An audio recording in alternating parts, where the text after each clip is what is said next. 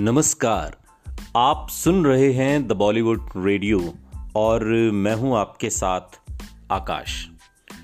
दोस्तों, आज के इस पॉडकास्ट में बात होगी संजीव कुमार की।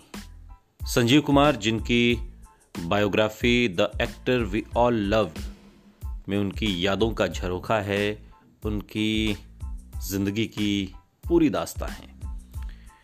अगर आप संजीव कुमार के प्रशंसक हैं तो आप रीता राममूर्ति गुप्ता और उदय जरीवाला की किताब Sanjeev Kumar, the actor we all loved को पढ़ना ज़रूर चाहेंगे। हार्पर कॉलिंग्स इंडिया की ये किताब आपको उनके उल्लेखनीय करियर और घटनापूर्ण निजी जीवन को लेकर एक रोमांचक यात्रा पर ले जाएगी। जरीवाला, दिवंगत एक्टर संजीव कुमार के भतीजे हैं और ये ध्यान देने वाली बात है कि सह लेखक के रूप में परिवार के किसी सदस्य की भागीदारी के बावजूद हर तरह का वर्णन, ईमानदारी, स्पष्ट और एक व्यक्ति के प्रति जटिल दृष्टिकोण रखते हुए किया गया है। पुस्तक में सबसे खास बात ईमानदारी की है, वो इस किताब में साफ़ तौर पर झलकती है। अभिनेता के जीवन में प्रेम संबंध पुस्तक का एक प्रमुख विषय है। केवल अच्छी बातें ही नहीं, किताब में उनसे और उनके परिवार से जुड़ी कुछ ऐसी बातें भी हैं जिन्हें बुरी बातों की कैटेगरी में रखा जा सकता है। राजेंद्र सिंह बेदी की फ़िल्म दस्तक, जो कि साल 1970 में आई, इस फ़िल्म में संजीव कुमार की सह कलाकार और उनकी दोस्त अंजू महेंद्रू कहती हैं कि मुझे पता था कि जब वो महिलाओं के बारे में बात करते थे तो बहुत गंभीर नहीं होते थे। कभी कभी वो लड़कियों के बारे में नंबर से मुझे बताते थे। हमने उनकी गर्लफ्रेंड्स को एक, दो, तीन नंबर दिया हुआ था। वो फ़ोन करते और कहते, नंबर एक ने मुझे आज कॉल किया और नंबर आठ ने ये कहा, नंबर पाँच ने ये कहा, इस तरीके से। हालाँकि वो किसी महिला को लेकर गंभीर होते थे, तब वो उन्हें इस तरह के नंबर से नहीं बुलाते थे। तब वो उसका नाम लेते थे। गुलजार साहब की फ़िल्म अंगूर, जो कि साल उन्नीस सौ बयासी में आई, इसमें संजीव कुमार की सह कलाकार रही मौसमी चटर्जी, इस किताब के लेखकों को ऐसी कई महिलाओं के बारे में बताती हैं जो संजीव कुमार को लुभाने के लिए फ़िल्म के सेट पर उनके लिए टिफ़िन भेजती थी। वो जानती थी कि वो खाने पीने के शौकीन हैं और इसलिए वो उनका ध्यान अपनी तरफ़ आकर्षित करने के लिए अपने जो पाक कौशल होता है, खाना बनाने का कौशल, उससे लुभाने की कोशिश करती थी। मौसमी चटर्जी ने साफ़ कहा कि संजीव कुमार महिलाओं के मामले में बहुत ही संजीदा किस्म के इंसान थे। लूज कैरेक्टर नहीं थे कि हर महिला को लेकर के लट्टू हो गए। उनके मुताबिक संजीव कुमार ने फ़िल्म उद्योग से जुड़ी किसी भी महिला से शादी नहीं करने का फैसला किया था। और ऐसा फैसला लेने के पीछे की भी एक कहानी है। वरिष्ठ पत्रकार भारतीय एस प्रधान, अभिनेता के हेमा मालिनी के साथ बहुचर्चित रोमांस पर बिल्कुल एक करीबी वाली टिप्पणी करती हैं।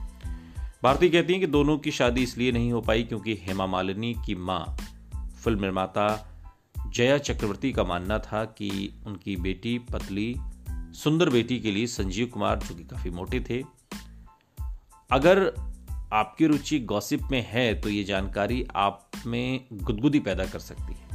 आप किसी को मोटा कहने के लिए इस मामले में माँ को फटकार सकते हैं, लेकिन क्या ऐसा सच में हुआ?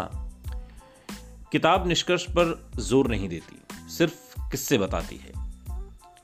ये हमें बस एक कहानी के रूप में, कहानी के कई रूपों के बारे में हमें जानकारी देती है, और लेखक जेरी पिंटो की संपादित पुस्तक the greatest show on earth, writings on Bollywood, और रामकमल मुखर्जी की जीवनी Hema Malini beyond the dream जैसी किताबों की तरफ़ इशारा करते हैं।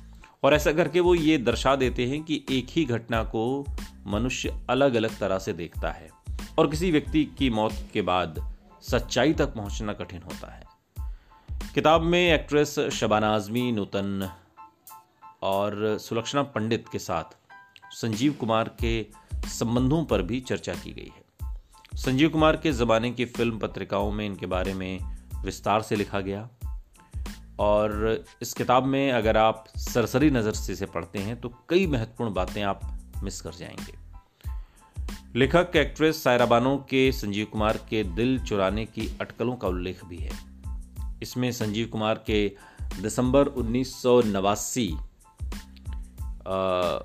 उन्यासी, माफ़ कीजिएगा, सेवेंटी नाइन, के एक इंटरव्यू का एक संक्षिप्त अंश भी इसमें शामिल है, जिसमें उन्होंने स्टार एंड स्टाइल मैगजीन के पत्रकार विजय ईरानी को बताया कि उनकी माँ दूसरे मामलों में तो सहिष्णु थी, मगर एक मुस्लिम बहू को स्वीकार नहीं करने को लेकर जिद्दी थी।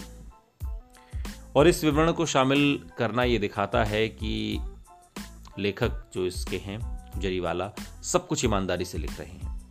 ये जानते हुए कि उनके चाचा और उनकी दादी को कट्टर कहा जा सकता है। वो इस वाक्य को आसानी से छोड़ सकते थे। ये किताब हमें एक महत्वपूर्ण प्रश्न के बारे में सोचने को मजबूर करती है कि क्या ये बा का मुस्लिम विरोधी रुख था कि संजीव कुमार की शादी और खुशी की बात आई तब वो रास्ते पर आ गई। क्या अगर बेटे के लिए उनका प्यार बिना शर्त होता, तब वो इस तरह से बीच में आ सकती थी? यदि आप एक्टर के प्रशंसक हैं तो आप पहले से ही जानते होंगे कि हरिहर जरीवाला, यानी कि संजीव कुमार को प्यार से हरि भाई कहा जाता था।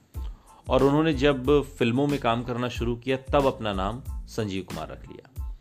जो किसी पुरुष को लेकर कामुक गतिविधियों में रुचि नहीं रखते, उनके पास पढ़ने के लिए किताब में कई जानकारी है। किताब में फ़िल्म इंडस्ट्री में संजीव कुमार के दोस्तों, खासकर सचिन पिलगांवकर, शत्रुघ्न सिन्हा, शर्मिला टैगोर, तनुजा, रणधीर कपूर जैसे एक्टर उन्हें गर्मजोशी से याद करते हैं। अभिनेता परेश रावल ने इस पुस्तक की प्रस्तावना लिखी है और फ़िल्म निर्माता राकेश ओम प्रकाश मेहरा से ने परिचय लिखा है। गीतकार, फिल्मकार गुलजार साहब की कविता भी किताब का हिस्सा है। थिएटर अभिनेता प्रवीण जोशी और सरिता जोशी की शादी कराने में संजीव कुमार ने जो भूमिका निभाई, इस पर पुस्तक में उस पर भी एक पूरा अध्याय है। ये किताब के शुरुआती भाग में ही है, जो हमें फ़िल्मों की दुनिया में प्रवेश करने से पहले संजीव कुमार के थिएटर के काम से हमें रूबरू कराती है और दिखाती है कि कितनी मेहनत के बाद उन्होंने अपना काम शुरू किया और ये मुकाम हासिल किया।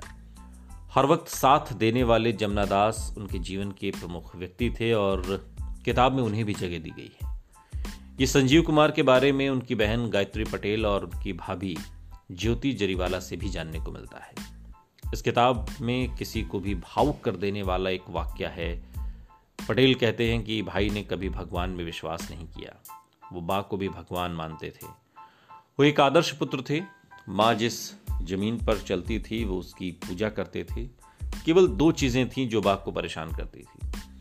एक ये था कि भाई कभी मंदिरों में नहीं गए और दूसरा ये कि बहुत कोशिश करने के बाद भी बा उनकी शादी कराने में सफल नहीं हो माँ की तरह संजीव कुमार की मौत भी दिल का दौरा पड़ने से हुई। वो तीन हार्ट अटैक झेल गए, मगर चौथा दिल का दौरा घातक साबित हुआ, जान ले गया। शराब नहीं छोड़ सकते थे या इसलिए कि वो प्रेम में विफल रहे। शत्रुघ्न सिन्हा इस किताब में कहते हैं कि जहाँ तक संजीव भाई के शराब पीने की बात है, ये मत भूलिए कि बहुत से लोग शराब पीते हैं। मैं ऐसे लोगों को जानता हूँ कि जो उनसे ज़्यादा शराब पीते हैं। उनकी स्वास्थ्य की समस्या अनुवांशिक थी। बॉलीवुड एक्टर संजीव कुमार का जीवन लोगों से भरा हुआ था, लेकिन उनकी मौत अकेलेपन में हुई। किताब आश्चर्यजनक रूप से संजीव कुमार के जीवन के आखिरी दिन से शुरू होती है, जो एक असामान्य विकल्प लगता है। ये सही है या नहीं, ये आपको तय करना है, लेकिन कुल मिलाकर किताब आपको संजीव कुमार की एक पूरी यात्रा करा देती है। जो लोग संजीव कुमार को चाहते हैं, ये किताब सिर्फ़ उन्हीं के लिए है। सुनते रहिए द बॉलीवुड रेडियो। सुनता है सारा इंडिया।